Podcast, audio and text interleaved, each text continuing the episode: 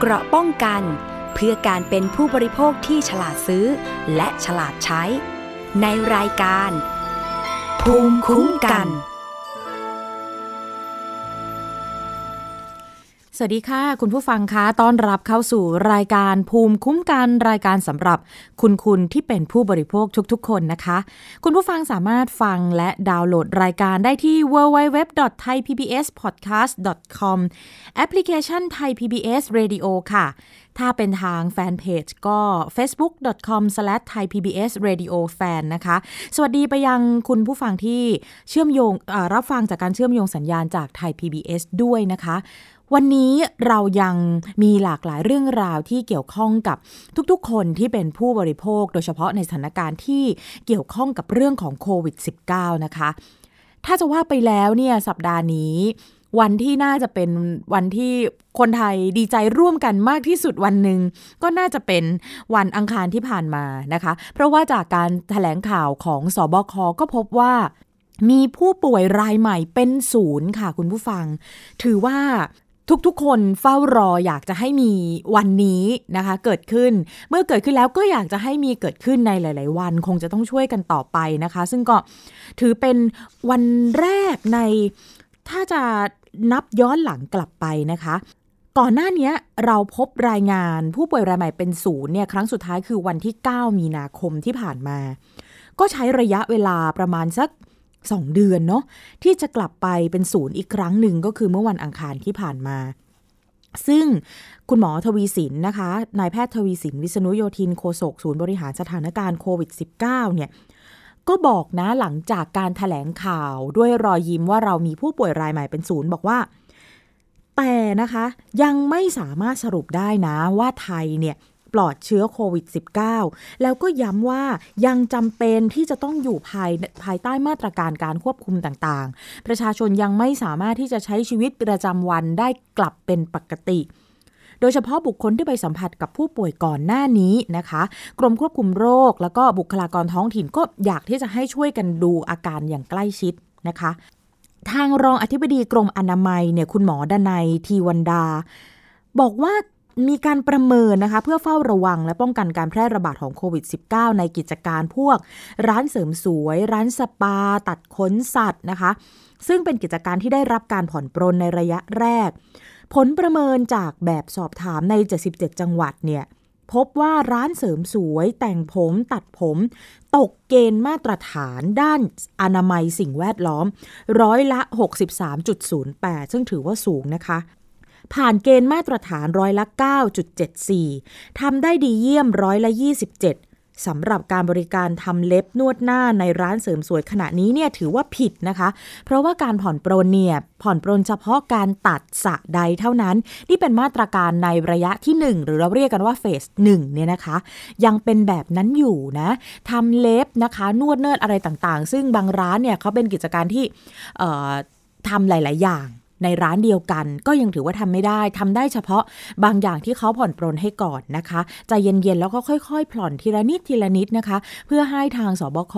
ประเมินสักนิดหนึ่งนะคะ ว่าการผ่อนปรนในแต่ละระดับนั้น เกิดปัญหาอะไรอย่างไรหรือไม่นะคะ ไม่ใช่ว่าปล่อยทีเดียวหมดเนี่ย จะเกิดปัญหาแน่นอนนะคะ ถ้าเกิดว่ามีการติดในจุดจุดหนึ่งขึ้นมาเนี่ยอย่างที่เรามีประสบการณ์กันแล้ว ในสนามมวย หรือว่าสถานบันเทิงมันจะทำให้มีผู้ป่วยเพิ่มขึ้นจำนวนมากในคราวเดียวกันนะคะ ทางด้านของคุณหมออนุพงศ์สุจริยากุลนะคะ ผู้ทรงคุณวุฒิกรมควบคุมโรคเนี่ยบอกว่า มาตรการผ่อนปรนกิจการต่างๆเนี่ยมีโอกาสที่การระบาดโควิด -19 ในประเทศเนี่ยจะกลับมาระลอก 2 ก็ยังต้องคุมเข้มมาตรการกักตัวสำหรับผู้ที่เดินทางเข้าเดินทางเข้าประเทศ รวมทั้งประชาชนทุกคนยังต้องสวมหน้ากากอนามัยล้างมือบ่อยๆ และเว้นระยะห่าง โอกาสจะพบผู้ป่วยจำนวนมาก คงจะเป็นไปได้ยากถ้าสมมติว่าทุกคนเนี่ยรักษามาตรฐานตรงนี้นะคะ ลองกลับไปฟังเสียงของคุณหมอนายแพทย์เสียงของนายแพทย์ทวีสินวิษณุโยธินโฆษกสบคที่เน้นย้ำเรื่องนี้นะว่า แม้ผู้ป่วยเป็นศูนย์แต่เรายังกลับไปใช้ชีวิตปกติไม่ได้กาดอย่าตกค่ะยังครับยังไม่ได้ครับยังไม่ได้ คืออย่างที่บอกนะครับว่าการเป็นศูนย์อาจจะเกิดขึ้นในวันนี้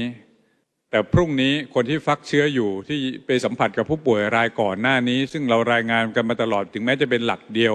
ถ้าดูแลกันไม่ดีก็อาจจะหนึ่งคนอย่างเช่นที่เกาหลีนะฮะหนึ่งคนติดไปแล้วหนึ่งร้อยกว่าคนนะครับ แล้วก็ต้องตามอีกสองพันกว่าคน ของเรานี่ก็เหมือนกัน ถ้ามีแม้แต่หนึ่งคนที่ยังเกิดอยู่เมื่อวานนี้เขาอาจจะไปสัมผัสกับใครมาทั้งหมดนี่เป็นหน้าที่ของทางกรมควบคุมโรคกับ คนที่อยู่ที่ท้องถิ่นนะครับต้องช่วยกันดู และแม้กระทั่งญาติญาติกันเองก็จะต้องดูดูอาการของตัวเองด้วยเหมือนกันว่าจะติดหรือไม่งั้นต้องไม่มีเชื้อกันไปเป็นศูนย์ไปตลอดเนี่ยครับอาจจะต้องมีบางทฤษฎีบอกว่า 14 วัน แต่มีบางทฤษฎีบอกไม่ได้หรอก อาจจะต้อง 21 วันซะด้วยซ้ำคือศูนย์ทั้งหมดเลย แต่ตอนนี้ยังไม่มีรายงานอย่างนั้นครับ แม้กระทั่งจีนเอง ถึงแม้ศูนย์มาหลายหลายวันแล้วเนี่ยยังกลับมาเลยครับ อยังอู่ฮั่นเองที่เกิดขึ้นตั้งแต่ปลายปีที่แล้ว ตอนนี้มาใหม่อีกแล้วเนี่ยที่ผมอ่านข่าวเนี่ยครับ เพราะฉะนั้นยังไว้วางใจไม่ได้ เบาใจได้แต่วางใจไม่ได้ครับนั่นเป็นวันที่มีการถแถลงข่าวว่า ไทยพบผู้ป่วยรายใหม่เป็นศูนย์นะคะ ซึ่งก็เน้นย้ำเรื่องนี้ที่จริงเน้นย้ำมาทุกวันนะ แต่ว่าทางสบคก็คงจะเกรงว่าเมื่อพบผู้ป่วยเป็นศูนย์แล้วเนี่ย ประชาชนอาจจะรู้สึกว่านี่เรา น่าจะกำลังเข้าสู่สถานการณ์ปกติแล้วนะคะ เพราะฉะนั้นก็ย้ำกันอยู่ เพราะว่าในวันรุ่งขึ้นค่ะ ก็คือวันพุธที่ผ่านมา ทางสบคก็ถแถลงนะคะไทยพบผู้ป่วยรายใหม่นะมีหนึ่งคนค่ะนะรวมเป็นตัวเลขก็ 3,018 คนเมื่อวันพุธที่ผ่านมานะคะโฆษกสบคเนี่ยบอกว่า มีผู้ป่วยรายใหม่1คน ผู้ป่วยสะสม 3,018 หายกลับบ้านแล้ว 2,850 เท่ากับว่ามีคนรักษาตัวอยู่ในโรงพยาบาลนะคะ ณ วันพุธที่ผ่านมาเนี่ย 112 คนนะคะ ซึ่งก็ไม่มีรายงานนะ ไม่มีรายงานของผู้ป่วย ที่เสียชีวิตนะคะก็ถือว่าเป็นข่าวดีอีกหนึ่งวันนะผู้ป่วยรายใหม่หนึ่งคนเป็นชายไทยอายุ 39 ปี อาชีพรับจ้าง เคยทำงานที่จังหวัดภูเก็ตนะคะ แล้วก็เดินทางกลับภูมิลำเนา จังหวัดเชียงใหม่ พบว่าไม่มีอาการแต่อสมได้ค้นหาแล้วก็ตรวจพบว่าติดโควิด -19 คุณหมอทวีสินเนี่ยบอกด้วยนะคะว่า ตอนนี้มี 19 จังหวัดที่ไม่มีรายงานผู้ป่วยในช่วง 28 วัน และ 9 จังหวัดไม่เคยมีรายงานผู้ป่วยเลยนะคะ ซึ่งกรมควบคุมโรคเนี่ยรายงานข้อมูลตั้งแต่ 1 มกราคมถึง 9 พฤษภาคม พบผู้ป่วยโรคปอดอักเสบ 85,689 คนเสียชีวิต 50 คนลดลงจากปีที่แล้ว คราวนี้อยากจะให้ไปดูที่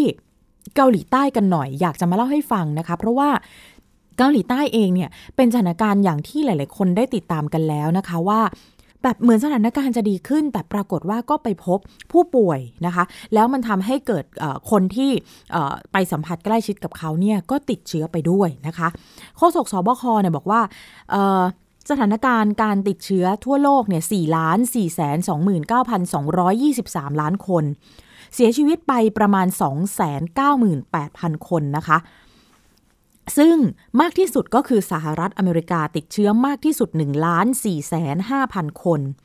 ผู้ติดเชื้อวันเดียวเนี่ย20,000 คน ส่วนในเอเชียนะคะ อินเดียติดเชื้อมากที่สุดค่ะ คือ 78,000 คนนะ ส่วนไทยอยู่ในลำดับที่ 56 ของโลก คุณหมอทวีสินบอกว่าสถานการณ์การระบาดของโรคในเกาหลีใต้เนี่ยพบว่า พีคเนี่ยคือสูงสุดในช่วงเดือนเมษายนที่ผ่านมา แล้วก็ในช่วงต้นเดือนพฤษภาคมที่ผ่านมา เริ่มที่จะมีการระบาดระลอกสองหลังพบผู้ติดเชื้อจากสถานบันเทิงย่านอิตาวอนเพิ่มเป็น 131 คนนะคะ ก็ทำให้ยอดคนที่ติดเชื้อสะสมเนี่ยมี 1991 คน ก็ยังเร่งติดตามอีก 2,000 คนนะคะ ให้รายงานตัวแล้วก็ตรวจเชื้อเนาะเพราะว่าพอไปสถานบันเทิงเนี่ย มันค่อนข้างยากค่ะ คุณคุณผู้ฟังคะเพราะว่าหลายคนก็ไปแล้วก็ไม่ได้แบบไม่ได้ไม่ได้รู้จักมักคุ้นกันไปก่อนนะคะ รวมถึงยังมีประเด็นที่อ่อนไหวด้วยนะคะ ก็หลาย ๆ คนก็ไม่อยากที่จะเปิดเผยตัวเป็นต้นเนี่ยนะคะ เกาหลีใต้นะมีระบบรองรับหลังจากผ่อนปรนหลังจากผ่อนปรนนะคะ ใช้วิธีตรวจแบบ drive thru ตรวจในที่พักอาศัยใช้แอปพลิเคชัน ติดตามคนที่อยู่ระหว่างกักตัว พร้อมใช้มาตรการรักษาระยะห่างทำความสะอาดพื้นผิวต่างๆ ส่วนของจีนค่ะผ่อนปรนมาตั้งแต่ 8 เมษายนที่ผ่านมา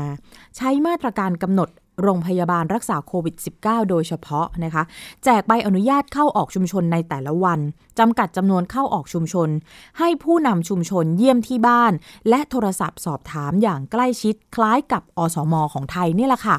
ปรึกษาแพทย์และซื้อยาทางออนไลน์ ส่วนมาตรการผ่อนปรนได้เพิ่มเที่ยวรถในกรุงปักกิ่งเปิดสวนสาธารณะ สถานศึกษา สถานออกกำลังกาย ยกเว้นการเล่นแบบกลุ่ม อีกอย่างหนึ่งก็คือทางสบคเนี่ยนะคะพูดถึงมาตรการป้องกันโควิด -19 ของกิจการกิจกรรม 22,972 แห่งที่ได้รับการผ่อนปรน พบว่าไม่ปฏิบัติตามมาตรการ 2 แห่ง และปฏิบัติไม่ครบถ้วน 296 แห่ง กรณีการเตรียมคลายล็อกกิจการต่างๆ ในระยะที่ 2 จะมีมาตรการยังไงเนี่ยสำหรับกลุ่มผู้ประกอบการนายแพทย์ทวีสินนะบอกว่า ขณะนี้คนไทยต้องเข้าสู่วิถีชีวิตใหม่นะคะ หรือ new normal เพราะยังไม่มียารักษาและวัคซีน ซึ่งการติดตามและวางแนวทางต่างๆเนี่ยถือเป็นเรื่องใหญ่ และเกี่ยวกับคน ขณะนี้ศบคชุดเล็ก มีการทำแพลตฟอร์ม ระบบติดตามแล้วเสร็จ เมื่อวันที่ 13 พฤษภาคม โดยใช้แอปพลิเคชันไทยชนะ ได้พัฒนาเสร็จแล้วนะคะ เพื่ออำนวยความสะดวกให้ผู้ประกอบการเนี่ยลงทะเบียนออนไลน์ และรับ QR code มาติดไว้ที่หน้าร้าน จากนั้นให้ผู้ใช้บริการสแกนเมื่อเข้ารับบริการในสถานที่นะคะ คุณหมอทวีสินบอกว่าการทำแพลตฟอร์มที่กำลังจะออกมาเนี่ยมันจะสอดคล้องกับการรองรับกิจกรรมต่างๆ ที่กำลังจะผ่อนปรน ในระยะที่ 2 ระยะที่ 3 แล้วก็4นะคะถ้าหากว่ามีระบบติดตามจะช่วยให้ระบบการสอบค้นโรคเนี่ยทำได้รวดเร็วมากยิ่งขึ้นนะคะ ก็คือหลักๆเนี่ยเขาอยากที่จะให้มีการลงทะเบียน ข้อมูลเอาไว้เพื่อเวลามันเกิดอะไรขึ้นเวลาพบผู้ป่วยเนี่ยจะได้ติดตามคนที่สัมผัสใกล้ชิดได้นะคะ ซึ่งเป็นเป็นเรื่องใหญ่นะ แล้วก็เป็นหนึ่งในมาตรการหลักนะคะ ที่ว่า ต้องมีถ้าเกิดว่าจะมีการเปิดหรือว่าผ่อนปรนในในในระยะต่างๆ อย่างเช่นก่อนหน้านี้เนี่ยกิจการประเภทพวกร้านทำผมอะไรต่างๆ มันก็มีปัญหานะคะว่าที่บอกว่าไม่ผ่านมาตรฐานที่ไม่ได้ทำตามมาตรการที่ออกมาก็คือเรื่องของการลงทะเบียนคนที่มาเข้าใช้บริการเนี่ยแหละค่ะเพราะว่าหลายคนอาจจะไม่เห็นความสำคัญนะคะ ซึ่งพอเวลามันเกิดอะไรขึ้นมาแล้วมันตามหากันไม่เจอเนี่ยนะคะ อันนี้เป็นปัญหาใหญ่นะคะ ดิฉันก็เลยจะนำเรื่องนี้มาเล่าให้ฟังว่าในในระหว่างที่เรากำลังรออยู่นะคะว่ามาตรการที่จะผ่อนปรนในระยะที่ 2 จะมีกิจการอะไรได้ผ่อนปรนบ้าง ผ่อนปรนแค่ไหนและสิ่งที่สำคัญมากไปกว่านั้นก็คือ ถ้าผ่อนปรนแล้วเนี่ยจะต้องดำเนินการตามมาตรการด้านสาธารณสุขอย่างไรนะคะ ใครได้ติดตามข่าวสารอาจจะได้เห็นแล้วว่าทางห้างเนี่ยเขามีการ ส่งสัญญาณมีการเตรียมพร้อมอยู่เหมือนกันนะคะ คือที่จริงห้างสรรพสินค้าก่อนหน้านี้มันถูกจัดอยู่ในกลุ่มธุรกิจสีเหลืองก็คือมีความเสี่ยงปานกลาง ตอนแรกก็คิดกันว่าไม่น่าจะกลับมาได้เปิดได้เร็วนะคะ แต่ว่าในที่สุดก็คือสบคคือเปิดเผยมาช่วงเนี่ยสัปดาห์นี้นะคะ พอเวลาพูดถึงก็จะมีห้างสรรพสินค้าเนี่ยเป็นหนึ่งในธุรกิจที่น่าจะได้เปิดวันที่ 17 พฤษภาคมนะคะคันนี้ หลายๆห้างเนี่ยเขาก็ออกมาส่งสัญญาณเตรียมความพร้อมสำหรับมาตรการต่างๆ ตามแนวทางที่รัฐกำหนดนะ แต่ว่าคือพอเขาคุยกันเนี่ยนะคะ ในรายละเอียดอะไรต่างๆเนี่ยมันก็มีหลากหลายประเด็นที่ผู้ประกอบการเขาก็คงจะคุยกันว่าเอ๊ะตรงนี้จะต้องดำเนินการอะไรอย่างไร คือมันมีรายละเอียดบางอย่างเดี๋ยวเดี๋ยวจะค่อย ๆ ไล่เรียงให้ฟังนะคะระบบลงทะเบียนล่วงหน้าบนแอปพลิเคชัน และ QR code หรือสแกนบริเวณด้านหน้าห้างเนี่ย มันจะถูกนำมาใช้กับลูกค้าที่ต้องการจะเข้าไปใช้บริการในห้างสรรพสินค้านะคะ ส่วนออพอขาออกนะ พอเวลาขากลับก็สสแกนขาออกมาด้วยนะคะที่ดิฉันพูดไปเนี่ยมันเป็นหนึ่งในประมาณ 100 มาตรการที่ห้างสรรพสินค้าเขาเตรียมพร้อมไว้ หากรัฐบาลคลายล็อกระยะ 2 อนุญาตให้ห้างสรรพสินค้าเนี่ยกลับมาเปิดใช้บริการกลับมาเปิดให้บริการได้นะคะ ระบบเนี่ยจะจำกัดปริมาณคนที่จะเข้าใช้บริการภายในห้างสรรพสินค้า เพื่อที่จะไม่ให้เกิดความแออัด ตามข้อกำหนดพื้นที่ 1 คนต่อ 5 ตารางเมตร และจะขอความร่วมมือให้ประชาชนเนี่ยใช้บริการ 1 คนต่อ 1 ชั่วโมง หากปริมาณคนมากระบบจะแจ้งคิว ให้ประชาชนรออยู่ที่บ้านก่อน ไม่ต้องเดินทางไปรอที่หน้าห้างสรรพสินค้านะคะ แล้วก็นำมาตรการไร้การสัมผัสนะคะ เช่นค่ะ เรื่องของการไร้สัมผัสนะมีทั้งให้จ่ายเงินผ่านระบบอิเล็กทรอนิกส์นะคะ ติดตั้งเครื่องฆ่าเชื้อเสื้อผ้าต่างๆ ฉีดพ่นน้ำยาในลิฟต์ ห้องน้ำทุก 10 นาที ร้านค้าต้องมีระยะห่าง 1 ถึง 1.5 เมตร พนักงานต้องสวมหน้ากากอนามัยหรือว่า Face Shield นะคะ ประธานเจ้าหน้าที่บริหาร The Emporium Group และกรรมการบริหาร บริษัท The Mall Group จำกัดเนี่ย เขาแสดงความมั่นใจนะว่าทั้ง 100 มาตรการก็จะสามารถควบคุมไม่ให้เกิดการแพร่ระบาดของโรค แล้วก็มีความพร้อมถ้ารัฐบาลเนี่ยจะให้เปิดห้างสรรพสินค้า จะทำให้เศรษฐกิจเดินหน้านะคะ อันนี้เป็นมุมมองของทางผู้บริหาร ห้างสรรพสินค้าทางฝั่งของเดอะมอลล์กรุ๊ปนะคะ ส่วนกลุ่มของทางเซ็นทรัลค่ะ จัดทำ75 มาตรการด้านสุขอนามัยนะรองประธานเจ้าหน้าที่บริหารบริษัทเซ็นทรัลพัฒนาจำกัดมหาชนเนี่ยบอกค่ะว่า พร้อมนะที่จะเปิดให้บริการได้ทันที 23 สาขาทั่วประเทศถ้ารัฐอนุญาต มีมาตรการการติดตามเพื่อความปลอดภัยนะคะ หรือว่า safety tracking ที่จะติดตามข้อมูลสุขภาพและการเดินทางของพนักงานในศูนย์ และร้านค้าย้อนหลัง 14 วัน ขออภัยค่ะ รวมถึงมีแบบฟอร์มให้กรอก ก่อนที่จะเปิดศูนย์ แล้วก็ทุกวันก่อนเริ่มงานนะคะ ทางด้านไอคอนสยาม สยามพารากอน สยามเซ็นเตอร์ สยามดิสคัฟเวอรี่เนี่ยนะคะ เตรียมนวัตกรรมนะคะ มาใช้เพื่อเสริมความปลอดภัยนะ จะมีทั้งการใช้หุ่นยนต์วัดอุณหภูมิ ผู้ใช้บริการนะคะ วัดในส่วนของผู้ใช้บริการ แล้วก็แจ้งเตือนผ่านแอปพลิเคชัน Line นะคะ รวมถึงการให้พนักงานและผู้ใช้บริการเนี่ยลงทะเบียนการเข้าออกผ่านแอปพลิเคชัน QR code หรือแบบฟอร์มออนไลน์อื่น ๆ ร่วมกับมาตรการทำความสะอาด เว้นระยะห่างในพื้นที่ส่วนกลางนะคะ ก่อนหน้านี้ค่ะ กลุ่มธุรกิจห้างสรรพสินค้า ถูกจัดอยู่ในกลุ่มสีเหลือง ความเสี่ยงปานกลาง ก็มีการประเมินกันว่าอาจจะไม่ได้เปิดในเร็วๆนี้ แต่ว่าเมื่อข้อมูลจากทางสบคเนี่ยเขาเปิดออกมาว่าอะธุรกิจเนี้ยจะได้เปิดประมาณ 17 พฤษภาคมนี้ก็คือเฟสเนี้ย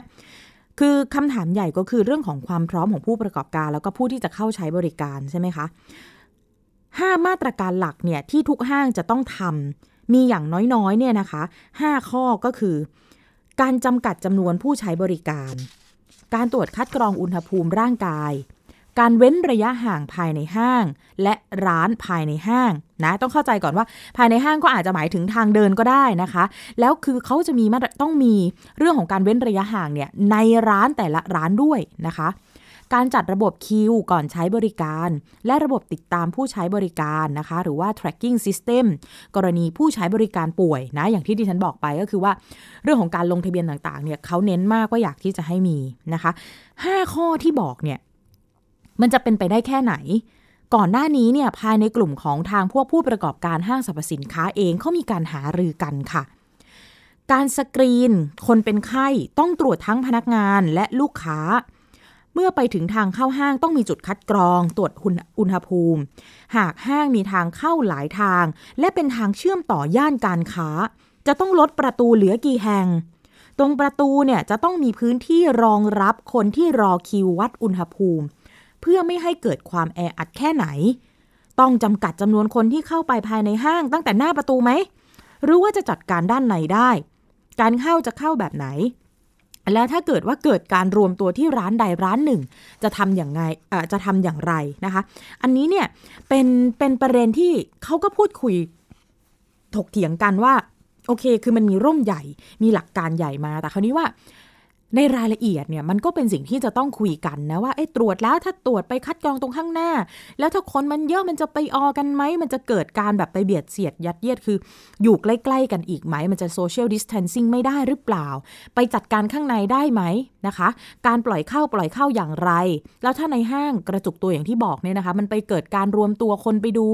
สินค้าลดราคาอย่างเงี้ยจะเป็นยังไงนะคะ ส่วนกรณี social distancing แน่นอนว่าในสถานการณ์นี้เนี่ยนะคะ คนเนี่ยเขาจะขึ้นลิฟต์น้อยลงถูกไหมคือคนจะใช้บริการลิฟต์น้อยลง แล้วหันมาใช้อะไร ก็ต้องหันมาใช้บันไดเลื่อนนะคะ ถ้าต้องห่างคนละสองขั้นนะ มันจะต้องใช้ มันต้องคือนึกออกไหมคะว่ามันจะต้องใช้ความร่วมมือจากผู้ผู้ผู้ที่เข้าไปใช้บริการห้างค่อนข้างมากเลย การเดินใช้บริการช้อปปิ้งเนี่ย จริงๆเขามีค่าเฉลี่ยที่ทำการศึกษาทางด้านสาธารณสุขเนี่ยพบว่าพื้นที่ปลอดภัยอะที่จริงจะหนึ่งคนต่อ ต้องมีระยะห่าง 20 ตารางเมตร แต่ว่าตัวเลขเนี้ยจะใช้กับทุกห้างไหม เพราะว่าแต่ละห้างเนี่ยก็มีขนาดที่แตกต่างกันถูกไหมคะ ก็มีข้อเสนอให้ลดเหลือ 5 ตารางเมตร แล้วไปจัดการระยะห่างภายในร้านต่างๆ แทน แต่การจัดการเนี่ยจะทำยังไง คือมันถึงจะถึงขั้นจะต้องแบบไปมีพนักงานคอยคอยนับลูกค้าอยู่หน้าร้านหรือเปล่านะคะ อันนี้เขาก็พูดคุยกันเช่นเดียวกันว่าเอ๊จะไปรักษาระยะห่างกันในในในร้านเนี่ยเราต้องนึกภาพว่าร้านมันก็มีทั้งใหญ่ทั้งเล็กเนี่ยนะคะแล้วจะไปทำอย่างไรกับตรงนี้ มีข้อเสนอจากทางสาธารณาสุขให้ใช้ระบบคิวนะคะก็คือนัดคิวล่วงหน้าเพื่อให้คนเนี่ยมีเป้าหมายคือพูดง่าย ๆ ไม่ให้ไปเดินเร่เปื่อย คือไม่สะอาดปกติใช่ไหมวิสัยหลาย ๆ คนไปเดินห้างสรรพสินค้า ก็อะก็ไม่ได้มีเป้าหมายว่าฉันจะมาซื้ออะไร หรือว่าเอ๊ะฉันมีเป้าหมายจะมาซื้ออันนี้ แต่ว่าที่เหลือก็เดินเดินเล่นดูเออเผื่อจะอยากได้อะไรอีกเผื่อมีของลดราคาอีกเป็นต้นนะคะ เพราะฉะนั้นเนี่ยก็อยากจะให้มีระบบคิว เพื่อที่จะแบบอะไม่ต้องเดินเรื่อยเปื่อยคือไปถึงแล้วเนี่ยมุ่งตรงไปยังเป้าหมายที่เราตั้งใจไว้ว่าจะไปซื้อนะคะ แต่คำถามต่อมาคือนะคะ ร้านเล็กๆล่ะคะคุณผู้ฟัง ร้านเล็กๆที่เขาเป็นแบบ ของโชว์หน้าร้านนะคะคุณผู้ฟัง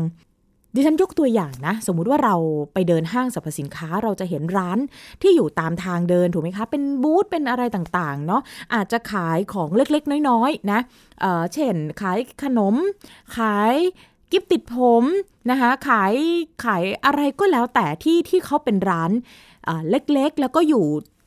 ทางเดินที่เราอาจจะเดินผ่านนะคะ คือตั้งใจว่าอาจจะเป็นร้านสำหรับการที่ผู้คนไปเดินช้อปปิ้งกันแล้วเดินผ่านเอาซื้อติดไม้ติดมือแบบนั้นเนี่ยก็มีคำถามเหมือนกันว่าแล้วร้านแบบนั้นเนี่ยจะสามารถทำระบบ หรือว่ามันจะมีลูกค้าที่ตั้งใจอะลงทะเบียนเพื่อที่จะไปซื้อสินค้าโดยตรงหรือเปล่านะอันนี้เป็นคำถามใหญ่เหมือนกัน ซึ่งก็ต้องคิดถึงเขานะคะว่า เอ๊ะเขาจะดำเนินการยังไงล่ะแบบนี้นะคะ เพราะว่าเขาก็เสียค่าเช่าเหมือนกัน นะกรณีคนป่วยอะมาถึงประเด็นนี้นะคะที่พูดถึงกัน กรณีถ้ามีคนป่วยจะติดตามยังไง มีข้อเสนอว่ามีแอปพลิเคชันกลางที่ถูกพัฒนาขึ้นมา เป็นระบบติดตาม แต่ก็ยังมีข้อกังวลนะ เรื่องของการรั่วไหลของข้อมูลส่วนบุคคลนะ ไม่เพียงแต่มาตรการหลักเหล่านี้เท่านั้นนะคะ คุณผู้ฟัง แต่ว่ามันยังมีมาตรการเสริมต่างๆ อีกมากมายนะที่ที่จะต้องคุยกัน เช่นอะไร เรื่องของการจอดรถ สมมติว่าเรากำหนดเวลาจอดรถจอดได้แค่ 2 ชั่วโมงคำถามคือจอดรถสองชั่วโมงแล้วยังไงต่อคะ ถ้าเจ้าของรถยังไม่มาแล้วแล้วเราจะทำยังไง ผู้ประกอบการจะทำอย่างไร เรื่องของการปรับระบบอากาศให้หมุนเวียน การชำระเงินแบบออนไลน์นะคะ เหล่านี้เนี่ยมีรายละเอียดหลาย ๆ อย่างที่ผู้ประกอบการเขาจะเห็นตรงกันบ้างไม่ตรงกันบ้างนะคะ ซึ่งหากมีการผ่อนคลายมาตรการให้ห้างสรรพสินค้ากลับมา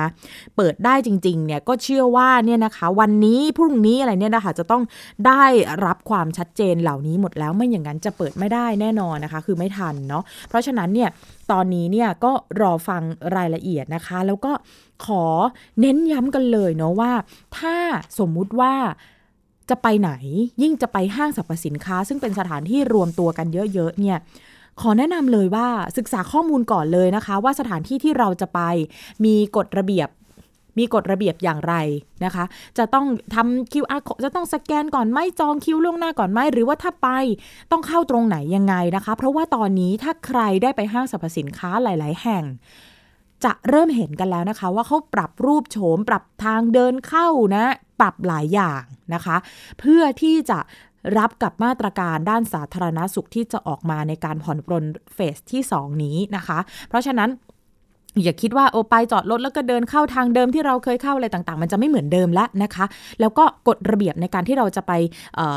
ช้อปปิ้งนะอยู่ในห้างเนี่ยทำอะไรได้ทำอะไรไม่ได้บ้างนะคะ และที่สำคัญที่สุดเรื่องของการสวมหน้ากากอนามัย ยังเป็นเรื่องที่ตอนนี้ทุกคนต้องเคร่งครัดเลยนะคะ แน่นอน คุณไม่ถือคุณไม่สวมหน้ากากอนามัยไป คุณเข้าไม่ได้แน่นอนนะคะ ตอนนี้ทำกันเป็น new normal ที่น่าจะชัดเจนที่สุดอย่างหนึ่งเลยนะคะ ตอนนี้เพราะว่าแค่เดินออกจากบ้านลงจากรถเนี่ยก็ต้องสวมหน้ากากอนามัยแล้ว ไม่ว่าจะไปซื้อของที่ตลาดหรือว่าร้านสะดวกซื้อต้องทำหมดนะไม่อย่างนั้นเข้าไม่ได้นะคะเอาละค่ะ เดี๋ยวพักกันสักครู่หนึ่งก่อนนะคะสำหรับเรื่องของสถานการณ์โควิด -19 ที่นำมาเล่าให้ฟัง เดี๋ยวช่วงหน้า กลับมาติดตามกันเรื่องของการเตรียมที่จะเปิดสนามบินภูเก็ตนะคะ เดี๋ยวกลับมาค่ะ เกราะป้องกันเพื่อการเป็นผู้บริโภคที่ฉลาดซื้อ และฉลาดใช้ ในรายการ ภูมิคุ้มกัน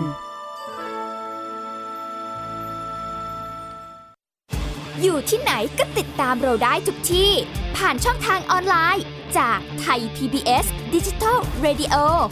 ทั้ง Facebook Twitter Instagram และ YouTube Search คำว่าไทย PBS Radio แล้วกดไลค์หรือ Subscribe แล้วค่อยแชร์กับ content ดี ๆ ที่ไม่อยากให้คุณพลาดอ้อเรามีให้คุณฟังผ่านพอดแคสต์แล้วนะ ที่คุณอย่ามาถามอะไรที่ search เจอใน Google เออถามกูรูในสิ่งที่ Google ไม่มีTCAS keyword สำคัญเลย ครับ TCAS คือระบบการคัดเลือกค่ะ ดังนั้นถ้าเราบ่นกันเรื่องของการสอบที่ซ้ำซ้อน มันไม่ได้เกี่ยวโดยตรงกับ TCAS อ๋อ เราไปโทษ TCAS เขาไม่ได้ไม่ได้ เพราะเขาไม่ใช่ข้อสอบ ถูกต้อง TCAS คือระบบการคัดเลือก อยากให้ฟังจะได้รู้จากกูรูด้านการศึกษา โดยนัทยาเพชรวัฒนา และวรเกียรติ นิ่มมาก ในรายการทีคุณทีแคสทุกวันเสาร์ 16 นาฬิกา ทางไทย PBS Digital Radio ฟังสดหรือย้อนหลังทางแอปพลิเคชันไทย PBS Radio และ w w w t h a i PBS Radio com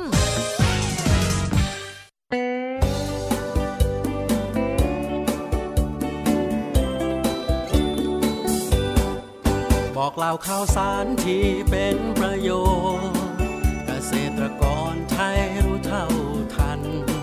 ตั้งรับปรับตัวกับความเป็นไป วิถีชีวิตไทยมีภูมิคุ้มกันเกษตรบ้านเรา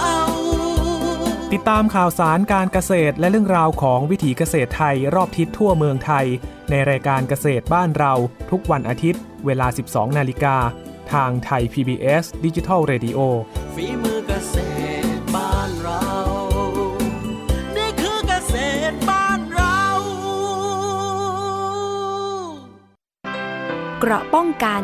เพื่อการเป็นผู้บริโภคที่ฉลาดซื้อ และฉลาดใช้ ในรายการ ภูมิคุ้มกัน เข้าสู่ช่วงที่ 2 ของภูมิคุ้มกันรายการเพื่อผู้บริโภคค่ะ มาติดตามกันอย่างที่เกริ่นไว้ในช่วงที่แล้วนะคะ คุณผู้ฟังเรื่องของการเปิดสนามบินภูเก็ตค่ะ ภูเก็ตเนี่ยเป็นจังหวัดที่มียอดผู้ติดเชื้อสะสมเป็นอันดับ 2 ของประเทศอย่างที่เราได้ติดตามกันมา เตรียมที่จะเปิด ทำการบินอีกครั้งวันเสาร์นี้นะคะ แต่ก็มีความกังวลอยู่พอสมควรสำหรับการเปิดให้สัญจรผ่านทางบกและทางน้ำนะคะ ก็เตรียมเสนอให้สบคพิจารณานะคะ ผู้ว่าราชการจังหวัดภูเก็ตเนี่ยก็เป็นประธานการประชุมคณะกรรมการโรคติดต่อจังหวัดภูเก็ตติดตามสถานการณ์การแพร่ระบาดโควิด -19 แล้วก็วางมาตรการต่างๆ ในการป้องกันการแพร่ระบาดนะคะ วาระการประชุมสำคัญเป็นการประชุมเมื่อวันอังคารที่ผ่านมานะคะ ก็คือการพิจารณาเปิดใช้ท่าอากาศยานภูเก็ต ซึ่งปิดให้บริการมาตั้งแต่ 10 เมษายนเท่ากับเดือนกว่าๆนะคะ แล้วก็การเปิดช่องทางเข้าออกจังหวัดภูเก็ต ทั้งทางบกและก็ทางน้ำที่ประชุมเนี่ยแสดงความคิดเห็นกันค่อนข้างที่จะหลากหลาย โดยเฉพาะความกังวลเรื่องการตรวจสอบผู้ที่เดินทางเข้ามาในพื้นที่ เพื่อป้องกันไม่ให้เกิดการแพร่ระบาดรอบใหม่ หากเปิดเส้นทางเข้าออกทั้งหมดนะคะ เพราะว่าจะทำให้มีคนเนี่ยเดินทางเข้ามาจำนวนมาก จึงจำเป็นที่จะต้องวางมาตรการให้รัดกุม และสามารถติดตามตัวกรณีเกิดปัญหาได้นะคะ ก็คืออยากที่จะติดตามตัวได้นะคะ ผลการหารือที่ประชุมเนี่ยมีมติเห็นชอบให้เปิดเส้นทางเข้าออกระหว่างจังหวัด ทั้งทางบกและทางน้ำรวมถึงทางอากาศ 16 พฤษภาคม โดยเฉพาะการเปิดใช้สนามบินภูเก็ต ที่ประชุมเนี่ยจะทำหนังสือไปยังสำนักงงานการบินพลเรือนแห่งประเทศไทย ให้เปิดใช้สนามบินวันที่ 16 ขณะนี้มีสายการบินจะทำการบินเบื้องต้นเนี่ยนะคะจำนวน 3 สายการบิน ก็คือไทยแอร์เอเชียไทยเวียดเจ็ตและสายการบินนกแอร์นะบินเส้นทางภูเก็ตดอนเมือง ส่วนการใช้เส้นทางบกและทางน้ำต้องส่งเรื่องไปยังศูนย์บริหารสถานการณ์ การแพร่ระบาดของโควิด -19 พิจารณาก่อนนะว่าจะเห็นชอบด้วยหรือไม่นะคะ ในที่ประชุมเนี่ยรายงานสถานการณ์ผู้ติดเชื้อโควิด -19 จังหวัดภูเก็ตตั้งแต่วันที่5 มกราคมถึง 12 พฤษภาคม ก็ยืนยันว่ามีผู้ติดเชื้อทั้งหมดเนี่ย 224 คนในส่วนของภูเก็ตนะคะได้รับอนุญาตให้กลับบ้าน ก็มีแล้วก็มีคนที่เสียชีวิตนะคะกำลังรักษาพยาบาลอยู่นะ ก็มี 24 คน ซึ่งทุกคนเนี่ยก็อยู่ในเกณฑ์ที่ดีนะคะ มี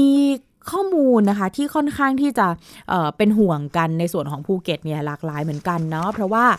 ก็แน่นอนเป็นเป็นเมืองท่องเที่ยวใหญ่นะคะ เพราะฉะนั้นการเปิดสายการบินเนี่ยก็เป็นประเด็นที่ทางจังหวัดเนี่ยก็จะต้องดูแลอย่างใกล้ชิดนะว่าเอจะคัดกรองกันอย่างไรนะคะเก่อนหน้านี้นะก็มีกพอในช่วงของการปิดนะคะ ช่วงเดือนเมษายนอย่างที่บอก คนก็ออกจากนอกพื้นที่คราวนี้จะพอจะกลับเข้ามาก็จะมาจากหลากหลายพื้นที่นะคะ มีทั้งแรงงาน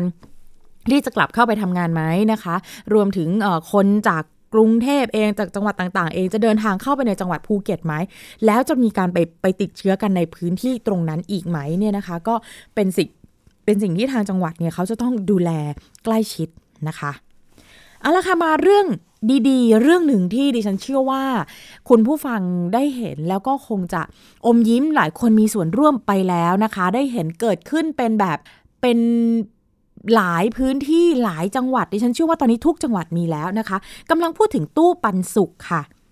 ตอนนี้เนี่ยหลายพื้นที่ก็มีตู้ปันสุขคือเดินไปตรงไหนเนี่ยตอนนี้ดิฉันเห็นเยอะเลยนะคะ อย่างที่หน้าสถานีโทรทัศน์ไทย PBS เนี่ยก็มีเช่นเดียวกันนะคะ ใครผ่านไปผ่านมา ถนนวิภาวดีรังสิตนะอยู่ใกล้ ๆ กับสโมสรตำรวจนะคะ สถานีโทรทัศน์ไทยพีบีมีตู้ปันสุกอยู่ด้านหน้า ก็เอาใครมีเอาของมาใส่กันไว้นะคะ ใครที่ต้องการที่จะมานำสิ่งของออกไปก็หยิบไปแต่พอดีนะคะ เท่าที่เราอยากที่จะใช้นะคะ มีความจำเป็นที่จะต้องใช้ คราวนี้มีการเป็นห่วงกัน เรียกกันว่าดราม่าเขาบอกว่าดราม่าตู้ปันสุกจากน้ำใจของคนที่ อยากที่จะเป็นคนให้นะ คราวนี้มันก็มีคนที่ไปรับเนี่ยนะคะ ก็ มีประเด็นที่ดิฉันไม่ไม่ไม่อยากจะไปพูดว่ามันเป็นแบบทั้งหมดหรืออะไรแบบนั้นนะคะ คือแน่นอนเป็นเพียงแค่คนส่วนเดียวคราวนี้ว่ามันมีพฤติกรรมในลักษณะที่ไม่ค่อยจะน่ารักเกิดขึ้นเหมือนกัน แต่คราวนี้ว่ามันจะทำให้คนให้เขาเสียกำลังใจไหมนะคะ มันเป็นกระแสดราม่าตู้ปันสุกเมื่อความตั้งใจดีของคนไทยจำนวนมากที่ออกมาตั้งตู้แจกของฟรี แต่ว่าคือมีคนที่แบบบางคนก็ไปแบบเหมือนกับ ไปไปเอาข้าวของออกมาแบบหมดเลยอะค่ะ คุณผู้ฟัง ไม่กี่วันที่ผ่านมามันเกิดกิจกรรมนี้ถูกไหมคะ ก็คือเกิดขึ้นแบบทั่วประเทศ กิจกรรมเนี้ยหลาย ๆ คนเรียกกันว่า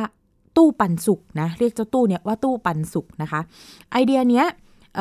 เป็นการแบ่งปันของกินของใช้ใส่ตู้ให้ใครหยิบไปก็ได้นะคะ จุดประสงค์ก็เพื่อที่จะช่วยเหลือกันนะคะ ในยามนี้ที่คนไทยก็กำลังเดือดร้อนตกงานขาดรายได้นะคะ เริ่มแรกเนี่ย ตู้ปันสุกมีแค่ 5 ที่เท่านั้นนะคะ อยู่ในกรุงเทพแล้วก็ระยอง ต่อมาเนี่ยมีคนไทยนะคะ ก็ทยอยทำเพิ่มในหลาย ๆ จังหวัดจนตอนนี้มีแบบ3-400 แห่งละนะคะ มีสโลแกนของกิจกรรมนะ หลาย ๆ คนคงจะเคยได้ยินนะคะ เขาบอกหยิบไปแต่พอดี ถ้าท่านมีใส่ตู้แบ่งปันนะคะ คนไทยส่วนใหญ่ก็ตอบรับกิจกรรมนี้เป็นอย่างดีเลย พร้อมกับเนี่ยนำของมาใส่ตู้กันหลายๆตู้ล้นเลยนะคะ ของแบบเยอะมาก กิจกรรมนี้ก็ดำเนินไปมาหลายวันแล้วนะคะ เป็นสัปดาห์แล้ว แต่ว่ามันก็เกิดประเด็นนะคะ มีคนบางคนที่มีพฤติกรรมในลักษณะแบบไปหยิบของนะคะ ก็คือไปไปเอาของจากตู้ปันสุกเนี้ยแบบไม่เหลือไว้ให้คนอื่นเลยนะคราวนี้มันก็เลยเกิดการตั้งคำถาม แล้วก็ถูกวิพากษ์วิจารณ์กันว่าแบบ เอ๊ะถ้าอย่างนั้นเนี่ยเราควรจะทำกิจกรรมนี้กันต่อไปไหมหรือว่าหรือว่าหยุดทำไปเลยดี ก็คือ คนที่เหมือนเป็นจุดเริ่มต้นนะคะ ของตู้ปันสุกเนี้ยนะคะ ไอเดียเกี่ยวกับการตั้งตู้เพื่อแบ่งปันอาหารและข้าวของจำเป็นเนี่ยมาจากโครงการประเภท Free Pantry Food Sharing Sharing Cupboard นะคะ Food Bank หรือว่าธนาคารอาหารในต่างประเทศ เช่น สหรัฐอเมริกา แคนาดา ฝรั่งเศส นิวซีแลนด์ ออสเตรเลีย อิตาลีนะคะ เกิดการแบ่งปันอาหารในชุมชน ขณะที่เกิดภาวะวิกฤตต่างๆ โดยเฉพาะในช่วงโควิด -19 เนี่ยผู้คนทั่วโลกเดือดร้อนแล้วก็ประสบปัญหาทางการเงินกันทั่วหน้า โครงการนี้ก็ได้ได้รับการยอมรับจากคนรุ่นใหม่นะคะ ก็เกิดการแชร์แล้วก็ส่งต่อกิจกรรมกันนะคะเเกิดเป็นเหมือนกับเป็น new normal อย่างหนึ่งเหมือนกันนะคะแบบนี้นะโครงการนี้เนี่ยในไทยก็เริ่มต้นมาได้สักแป๊บหนึ่งแล้วนะคะ คนที่เป็นผู้ก่อตั้งเนี่ยชื่อว่าคุณสุภกิจ กุลชาติวิจิตนะคะ ก่อตั้งตู้ปันสุขเขาเขาเล่าให้ฟังเหมือนกันนะคะว่าที่มาของกิจกรรมนี้คืออะไรนะคะที่ฉันนำข้อมูลนี้มาจากทางของกรุงเทพธุรกิจนะคะ ซึ่งเขานำข้อมูลที่คนที่เป็นเจ้าของไอเดียนี้มาเล่าให้ฟังนะคะออบอกว่า ตอนนี้เมืองไทยเจอกับสถานการณ์วิกฤตโควิด -19 ทำให้มีคนเดือดร้อน ก็อยากที่จะเป็นส่วนหนึ่งของการช่วยเหลือสังคมด้วยการให้นะ ซึ่งเจ้าตัวเนี่ยได้แรงบันดาลใจมาจากโครงการ Free Pantry ของต่างประเทศ ก็เลยอยากลองนำไอเดียนี้มาลองทำกันในประเทศไทยเพื่อให้เกิดการแบ่งปัน ซึ่งก็น่าจะสามารถช่วยบรรเทาทุกข์ให้พี่น้องคนไทยที่เดือดร้อนได้นะคะ ไอเดียเริ่มต้นตู้ปันสุกเนี่ยก็คือถือเป็นเรื่องดีๆ ท่ามกลางวิกฤตโควิด -19 นะคะ แต่ก็อย่างที่บอกเนาะก็มีคนที่เข้ามาเอาของอะไรต่างๆ เป็นต้นเนี่ยนะคะมีคนที่เขาโพสต์ข้อความแล้วก็ภาพที่มาจากแบบกล้องวงจรปิด ก็เห็นเหตุการณ์ คนที่มาขอรับสิ่งของจากตู้ปันสุกเนี่ยแล้วไม่ได้ของก็พยายามเกาะรั้วเนี่ยตะโกนต่อว่าไปในบ้านหลังหนึ่ง โดยเรื่องของเรื่องก็คือมีครอบครัวหนึ่ง ร่วมทำตู้ปันสุกไว้หน้าบ้านเพื่อแจกของ ก็มีคนทยอยมาหยิบของไปเรื่อยๆ แต่วันหนึ่งเนี่ยเกิดฝนตกหนักแล้วก็สิ่งของในตู้ปันสุกหมด จึงยกตู้หลบเข้าบ้านมาก่อน แต่ก็ยังแขวนอยู่ แต่ป้ายเนี่ยยังแขวนอยู่นะคะ ระหว่างนั้นเนี่ยแม่บ้านของครอบครัวนี้เขาพบว่ามีกลุ่มคนวนเวียนหน้าบ้านหลายรอบ ถือถุงรอของแจก แล้วก็ถามว่าจะเติมของกี่โมง ทั้งๆทที่ไม่มีตู้อยู่ตรงนั้น เมื่อแม่บ้านแจ้งว่าของหมด จึงเก็บตู้และต้องรอเจ้าของบ้านมาเติม แต่คนกลุ่มนี้เขาก็ไม่ยอมกลับแต่ว่านั่งรอหน้าบ้านนะคะ ซึ่งมีบางช่วงเนี่ยเขาในในโพสต์เนี่ยก็คือบอกว่าแม่บ้านเนี่ยโดนคนเนี่ยแบบเหมือนตะโกนต่อว่า บอกว่าแล้วจะติดป้ายไว้ทำไมอะไรอย่างเงี้ยนะคะก็แบบอาจจะพูดแบบไม่ค่อยเพราะเท่าไหร่นะคะ มาถึงแล้วไม่ได้ของก็บอกว่าเดือดร้อนเนี่ยมากันไกลอะไรอย่างเงี้ยนะคะ นี่ก็เป็นตัวอย่างหนึ่งนะคะที่เขาหยิบยกขึ้นมาเล่าให้ฟังนะคะ อีกหนึ่งเคสเนี่ยก็เป็นข้อมูลที่มาจาก Facebook เหมือนกันนะคะ มีน้ำยาบุฟเฟ่ข้าวแกงและขนมจีน 58 บาท โพสต์คลิปวงจรปิดแสดงให้เห็นจุดที่ตั้งของตู้ปันสุกแห่งหนึ่ง พร้อมกับมีคนจำนวนมากเนี่ยขับรถมาจอดบริเวณหน้าตู้แล้วลงไปแย่งของกันบริเวณตู้ปันสุกที่ทางร้านได้ตั้งไว้เพื่อช่วยเหลือคนเดือดร้อนนะคะ คนที่เขาโพสต์เนี่ยเขาบอกว่าทัวลง 2 นาที หมดตู้ แล้วแต่ละคนก็มีของกันอยู่แล้ว เต็มตะกร้าหน้ารถไปหมด แต่ว่าเดินหยิบกัน2อถึงสรอบทำจนกว่าแบบจะหมดตู้อะไรอย่างเงี้ยนะคะ ก็เลยเป็นเป็นประเด็นที่มันเกิดขึ้นอย่างเงี้ยในหลาย ๆ พื้นที่นะคะ ทางแอดมินของเพจที่ใช้ชื่อเพจว่าตู้ปันสุกเนี่ยเขาออกมาโพสต์วิธีแก้ แก้ไขปัญหาคนกวาดของจนเรียบตู้เนี่ยนะคะ บอกว่าท่านที่มีตู้ปันสุกแล้วเดือดร้อนจากการกระทำของคนบางส่วนเนี่ย สามารถเอาตู้ปันสุกไปฝากตั้งไว้ที่สถานีตำรวจใกล้บ้านได้นะคะ ในเขตรับผิดชอบของตำรวจภูทรภาคภาค5นะคะเเมื่อไปติดต่อที่สถานีตำรวจเนี่ยให้เจ้าหน้าที่ของสถานีเนี่ยโทรประสานงานนะคะ กับทางตำรวจได้นะคะ ทางพันตำรวจโทคทาวุฒิหงหนึ่ง นะแต่เนื่องจากไม่ได้เป็นคำสั่งอย่างเป็นทางการของทางบกภาค 5 ถึงทุกสอพอโดยตรง เจ้าหน้าที่ที่ท่านไปติดต่ออาจจะไม่ทราบเรื่อง จึงต้องรบกวนให้โทรประสานงานกับเจ้าหน้าที่ท่านนี้นะคะทั้งนี้ในการฝากตั้งตู้ที่สอพอก็เป็นเพียงการอำนวยความสะดวกให้กับประชาชน ทั้งผู้ให้และผู้รับ และเพื่อป้องกันไม่ให้ไม่ให้คนที่แบบไปทำพิธีกรรมแบบเนี้ยถือโอกาสในการทำแล้วก็สร้างความเดือดร้อนให้กับคนอื่นนะคะ คือเขาก็ยังมองว่าคือตู้ปันสุกเนี่ยก็คงจะต้องมีการดำเนินการต่อไปนะคะ ทางเพจเนี่ยได้เปิดตัวแผนที่สำหรับการค้นหาพิกัดของตู้ปันสุกที่ต่างๆ ทั่วประเทศด้วย เพื่อให้คนที่อยากมีส่วนร่วมในการแบ่งปันก็สามารถไปเติมของตามจุดต่างๆ ได้ แล้วก็ช่วยให้คนที่ต้องการอาหารแล้วก็สิ่งของจำเป็นเนี่ยเดินทางไปหยิบของจากตู้ปันสุกได้ง่าย แล้วก็สะดวกมากยิ่งขึ้นนะคะ คือเมื่อกี้ที่ยกตัวอย่างให้ฟังเนี่ย คือเป็นพื้นที่ของเขตรับผิดชอบของตำรวจภูธรภาค5เนี่ยนะคะ บางบางส่วนเนี่ยเนาะก็จะมีในลักษณะที่แบบ ถ้าสมมุติว่ามันมีปัญหาอะไรเงี้ยนะคะ ถ้าเกิดว่าวิธีการหนึ่งก็คือเอาไปไว้ที่สถานีตำรวจนะจะทำให้มันเหมือนเป็นการอำนวยความสะดวกก็คือมีคนดูแลหน่อยนึงอะไรอย่างนี้เป็นต้นนะคะ อันนี้ก็เป็นวิธีการที่เขาพยายามที่จะช่วยเหลือนะคะ แต่ว่า ดิฉันเชื่อว่ายังไงก็ตามเนี่ยเนาะใครที่มีความตั้งใจที่ดีก็ทำไปนะคะ ส่วนคนที่ไปหยิบของเนี่ยก็ขอขอความร่วมมือเนาะหยิบของกันแต่พอดีจริง ๆ เพราะว่าก็เห็นใจคนที่เดือดร้อนคนอื่น ๆด้วยนะคะเอาละค่ะ คุณผู้ฟังคะช่วงคิดก่อนเชื่อนะคะ ดรแก้วกังสดานอัมภัยนักพิษวิทยา คุยกับคุณชนาทิพย์ไพรพงศ์ค่ะ วันนี้คุยกันในตอน เราควรเปลี่ยนเสื้อผ้าหลังออกไปนอกบ้านในช่วงการระบาดของโควิด -19 ไหมนะคะ ไปติดตามกับทั้งสองท่านค่ะ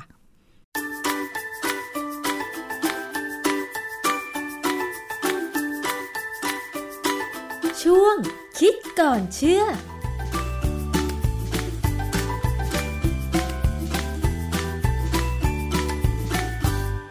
พบกันในช่วงคิดก่อนเชื่อกับ ดรแก้วกังสดานนภัยนักพิษวิทยา และดิฉันชนาทิพไพรพงศ์นะคะ ว่ากันด้วยเรื่องของการระบาดโควิด -19 ค่ะคุณผู้ฟัง เราพยายามที่จะหาวิธีมาป้องกันเพื่อไม่ให้ติดเชื้อนี้นะคะ แล้วก็มีวิธีปฏิบัติแบบใหม่ ๆ ที่บางคนอาจจะไม่คุ้นชิน อย่างเช่นกรณีที่ถ้าเกิดว่าเชื้อมันจะติดตามเสื้อผ้าของเรานะคะ ก็เลยมีการเสนอแนะว่า เวลาเราไปทำธุระนอกบ้านมา พอถึงบ้านปุ๊บ เราควรจะเปลี่ยนเสื้อผ้า แล้วก็นำเสื้อผ้าชุดนั้นไปทำความสะอาดทันทีหรือไม่นะคะ ซึ่งตรงนี้มันจะมีเหตุผลอะไร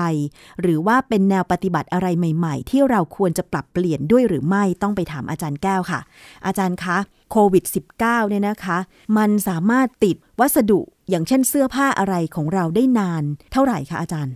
คือความจริงเรื่องนี้นะมันเป็นเรื่องที่ มีมานานแล้วด้วยซ้ำไม่ใช่ว่าเฉพาะตอนที่มีโควิด -19 หรอกอย่างเช่นกรณีของโรงงานทำอาหาร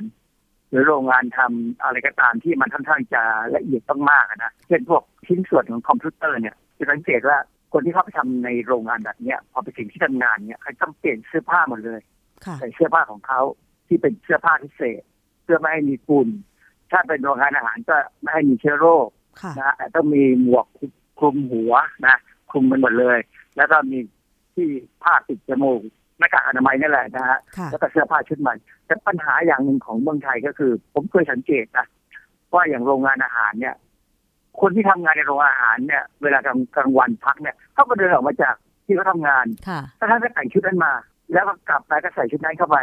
ซึ่งผมว่าบางโรงงานนี่แต่งให้ดูเหมือนว่าก็แค่เปลี่ยนสภาพแต่งแต่ว่าไม่ได้ใช้ให้มันจริง ๆ ให้มันเป็นลักษณะของสุขาภิบาลที่ถูกต้อง ซึ่งโรงงานใหญ่ ๆ จริงเขาจะไม่ยอมนะฮะหรืออย่างบางทีดีวันนึงผมเปิดดูคลิปของ YouTube เนี่ยเรื่องเกี่ยวกับการตรวจของไอ้เชื้อโควิด เนี่ยเขาใช้ RT-PCR ที่เป็นแลบแน่ๆนะ คือความจริงห้องแลบที่มาตรฐานจริง ๆ เนี่ยเขาจะมีทั้งสามห้อง ห้องเตรียมตัวอย่างเลือดหรือตัวอย่างเสมหะเนี่ยนะฮะเตรียมตัวอย่าง ห้องหนึ่งเป็นห้องสกัด RNA อีกห้องหนึ่งเป็นห้อง วัด RNA อะไรนี้เลยเครื่องปริมาณ RNA ที่เขาใช้วัดเนี่ยก็จะมีสามห้อง แล้วเวลาเข้าทุกห้องเขาเปลี่ยนเสื้อทุกห้องด้วยอืมันก็มากไปนะ แต่ว่าในในคลิปเนี่ยเขาอธิบายเลยว่า มันเป็นเรื่องที่ละเอียดอ่อนคือผิดไม่ได้ ไม่ควรจะมีการผิดเนื่องจากว่าฝุ่นหรือว่าแม้กระทั่งเหงื่ออะไรบางอย่างเนี่ย ตกลงไปก็มีปัญหาแล้วนะเพราะฉะนั้นคนที่ทำงานทางด้านวิเคราะห์โควิดเนี่ยก็ต้องระวังตัวมากเสื้อผ้าต้องสะอาดจริงๆทีนี้ มาถึงชีวิตประจำวันของของเราเนี่ย สมมติอย่างอย่างเราออกไปข้างนอกเนี่ยนะอย่างอย่างเมื่อวานเนี่ย ผมต้องไปประชุมข้างนอกเนี่ยพอไปถึงเนี่ย มันก็มีคนพอสมควรเขาก็พยายามให้ห้องมีคนไม่เกินห้าสิบคนที่ว่านะค่ะเราก็ใส่หน้ากากแล้วเราก็ประชุมไปเนี่ยคนโชคดีที่ว่าเรามองไปแล้วเนี่ยไม่เห็นมีใครไอหรือจาม ไม่มีลักษณะของคนที่ไม่สบายค่ะแต่ทุกคนก็ใส่หน้ากากกันหมด อันนี้ก็สบายใจได้ แต่เมื่อกลับถึงบ้านเนี่ย ผมก็เปลี่ยนเสื้อผ้า เอาเสื้อผ้าที่ใส่ไปประชุมเนี่ยใส่ตะกร้าเลยแล้วเตรียมจะซักก็มันจะซักไปแล้วนะฮะอันนี้เป็นเรื่องที่จะต้องทำนอกเหนือจากการล้างมือ หรือการทำความสะอาดทุกอย่างอย่างไม่กระทั่งรองเท้าเนี่ยนะหลังๆอย่างที่เคยมีเราเคยพูดไปแล้วนี่ว่าฝรั่งเนี่ยเขาเริ่มถอดรองเท้าเข้าบ้านแล้วเปลี่ยนรองเท้าใหม่รองเท้าที่ใส่ไปข้างนอก ก็ทำความสะอาด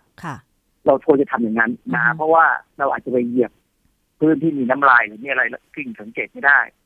อันหนึ่งที่แน่ๆเลยที่ผมถูกสั่งสอนมาจากภรรยาก็คือว่า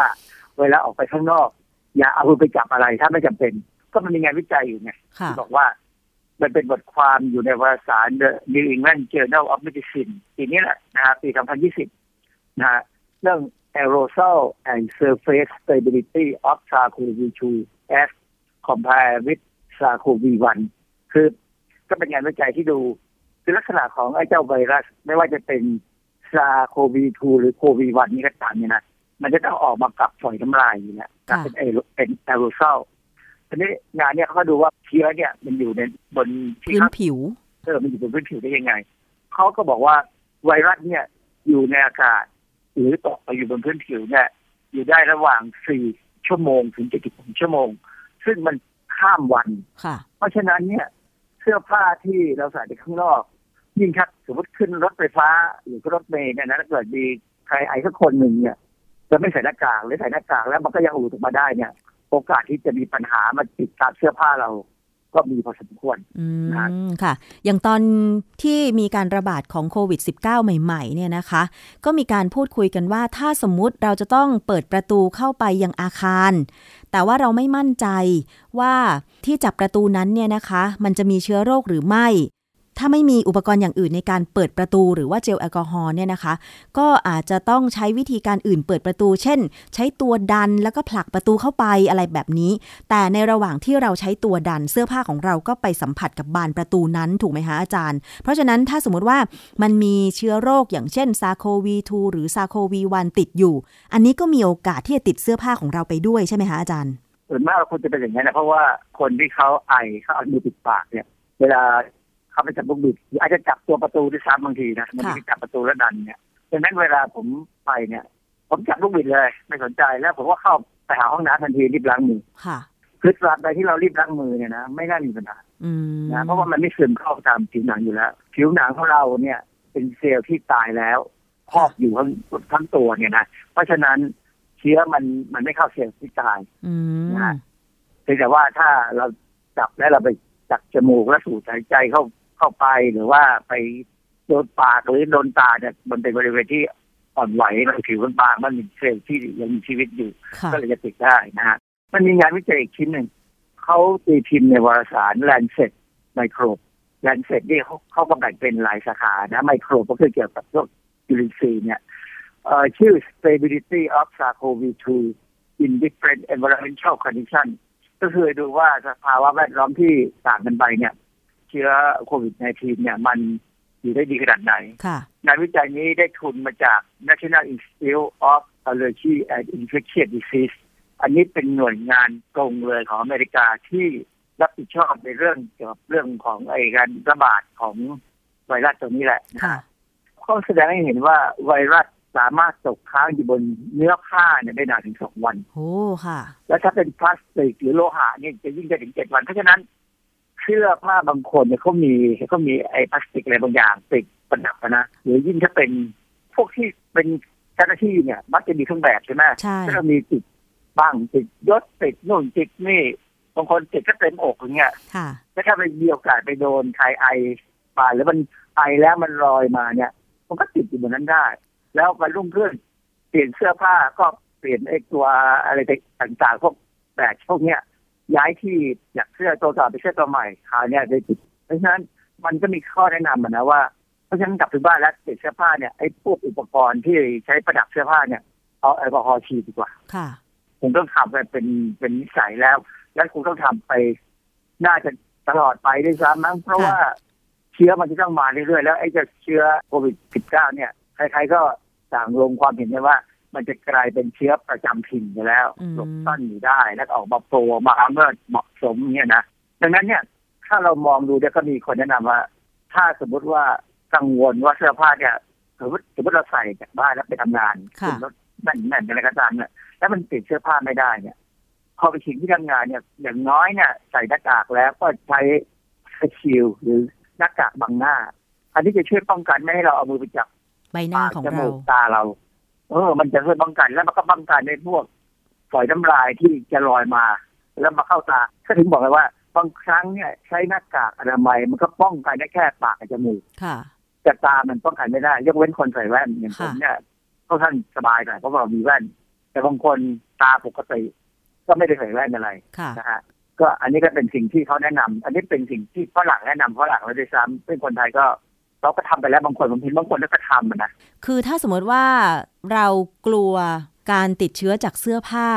ชุดที่เราใส่ไปทำงานเมื่อถึงที่ทำงานแต่ว่ายังไม่เลิกงานอะไรอย่างเงี้ย เราสามารถใช้แอลกอฮอล์เจ็ดสิบเปอร์เซ็นฉีดได้ไหมเชื้อมันจะแบบตายไหมคะอาจารย์อ่าฉีดได้ถ้าจะฉีดนะคือความจริงเนี่ยไอ้ที่เขาทำอุโมงค์พ่นสารเนี่ย ถ้าเป็นแอลกอฮอล์เนี่ยนะฮะสิ่งที่ควรกังวลก็คือแอลกอฮอล์เข้าตาแต่ว่าถ้าเราสามารถจะ ป้องกันไม่ให้มันเข้าตาได้เนี่ยนะมันก็ทำความสะอาดเสื้อผ้าและก็ตามผิวหนังได้ แต่ว่าผิวถ้าเป็นผิวหนังก็จะแห้งหน่อยนะไม่จำเป็นอย่างนั้นหรอก เพราะว่าความจริงเนี่ยมันมีอย่างคนบางคนเนี่ยที่เขาเดินไปทำงาน หรือบางคนเนี่ยเขาขี่จักรยานไปทำงานเนี่ยนะพวกนี้เขาจะรู้วิธีเลยว่าพอไปถึงที่ทำงานเนี่ยเขาจะต้องทำความสะอาดตัวเองยังไงบางครั้งเนี่ยก็เปลี่ยนเสื้อผ้าด้วยก็ยังดีนะ เปลี่ยนเสื้อผ้าที่ใส่ไประหว่างเดินทางเนี่ย ก็หาโอกาสตากแดดสักสิบห้านาทีครึ่งชั่วโมงก็ใช้ได้แล้วนะฮะตากแดดแล้วเนี่ยเราก็เก็บพอขากลับบ้านเราก็อาจจะเปลี่ยนก็ได้หรือไม่เปลี่ยนก็ได้เอาไว้ใช้วันนุ่งขึ้นก็ได้อาจจะได้หรือเอากลับไปซักก็ได้แล้วแต่ว่าความสะดวกนะแต่ว่าเมื่อกลับถึงบ้านแล้วเนี่ยควรเปลี่ยนเสื้อผ้าทันทีผ้าบ้านนั้นยิ่งถ้ามีเด็ก หรือมีผู้สูงอายุ ก็ควรจะเปลี่ยนเลยยกเว้นเรามั่นใจว่าที่ทำงานเราหรือที่ที่เราไปเนี่ยนะ มันไม่มีโอกาสที่จะมีฝนน้ำลายมา ก็ผมไม่เป็นไร แต่ว่าล้างไม้ล้างมือหน่อยก็ยังดีนะฮะอาจารย์ใช้วิธีนี้ได้ไหมคือนึกขึ้นได้ว่าเพื่อนดิฉันเคยใช้วิธีนี้ ด้วยความที่เมืองไทยอากาศร้อนใช่ไหมคะ แล้วก็เพื่อนดิฉันเนี่ยก็มักจะใส่เสื้อผ้าที่ไม่ใช่กางเกงขายาว อาจจะเป็นกางเกง หรือว่ากระโปรงเหนือเข่านิดนึงอะไรอย่างเงี้ย เดินเหินสะดวกดีอะไรประมาณนี้นะคะ แต่ด้วยความที่กลัว กลัวผิวจะดำก็เลยไปซื้อกางเกง แบบหลวมๆอีกตัวหนึ่ง แต่นำเข้าจากญี่ปุ่น แล้วก็เอามาใส่ตอนที่ออกจากบ้านขึ้นรถลงเรือนั่งวินมอเตอร์ไซค์อะไรอย่างเงี้ย แล้วพอถึงที่ทำงานก็ถอดกางเกงตัวนั้นออกใช้วิธีแบบนี้ได้ไหมอาจารย์ ไม่มีปัญหาแล้ว คนต่างประเทศหรือญี่ปุ่นนี่นะเขาชอบใส่ถุงน่องยาวอะอันนั้นจะช่วยมากเลยและช่วยป้องกันผิวดำด้วย แล้วบางคนถ้าก็ใส่มันเป็นแขนเสื้อที่ป้องกันแดดเฉพาะนะฮะอันนี้ก็ใส่ได้ปลอกแขนอยู่ในปัจจุบันเนี้ยอะไรที่ทำแล้วคิดว่ามันป้องกันการปนเปื้อนของน้ำลายปล่อยน้ำลายที่มันกระเด็นมาได้เนี่ยทำไม่ต้องกังวลแล้วไม่มีใครเขาบอกว่าเราเป็นตัวประหลาดนะนะอย่างอย่างสมัยก่อนเนี่ยเรายังมีความรู้สึกว่าผู้ชายไม่กลางร่มใช่ไม่แมนแต่ผมว่าผมไม่แมนนานแล้วเพราะว่าผมมีความรู้สึกว่าโดนแดดเนี่ยมันน่ากลัวว่าถ้า เวลาเราโดนแดดร้อนๆแล้วเข้าไปที่เย็นๆเนี่ย โอกาสจะเป็นหวัดแดดจะเกิดขึ้นทันทีเลยเพราะฉะนั้นไม่เอา ผมก็กางร่มจนสุดท้ายเดี๋ยวนี้ผมก็เห็นคนกางร่มเป็นเท่านั้นนะฮะคนที่กังวลเรื่องแสงแต่ความจริงไงไอ้เอามาพูดเรื่องกางร่มเนี่ยนะถ้าเรากางร่มเดินไปบนพื้นซีเมนต์เนี่ยแสงยูวีมันจะท้อนจากซีเมนต์ขึ้นมาหาเราได้นะเพราะฉะนั้นถ้าจะเดินเนี่ย พยายามเดินไปบนพื้นซีเมนต์หรือพื้นที่ไม่ใช่ซีเมนต์หรือถ้าเป็นซีเมนต์ก็ควรจะเป็นซีเมนต์ที่เขาทาสี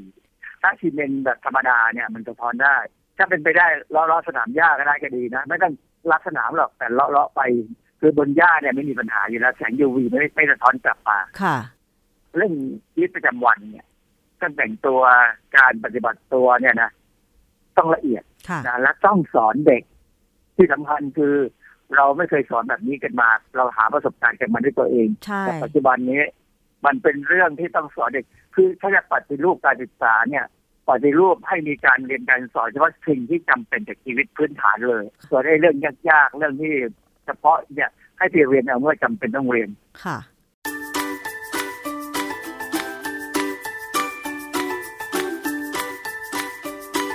ช่วงคิดก่อนเชื่อ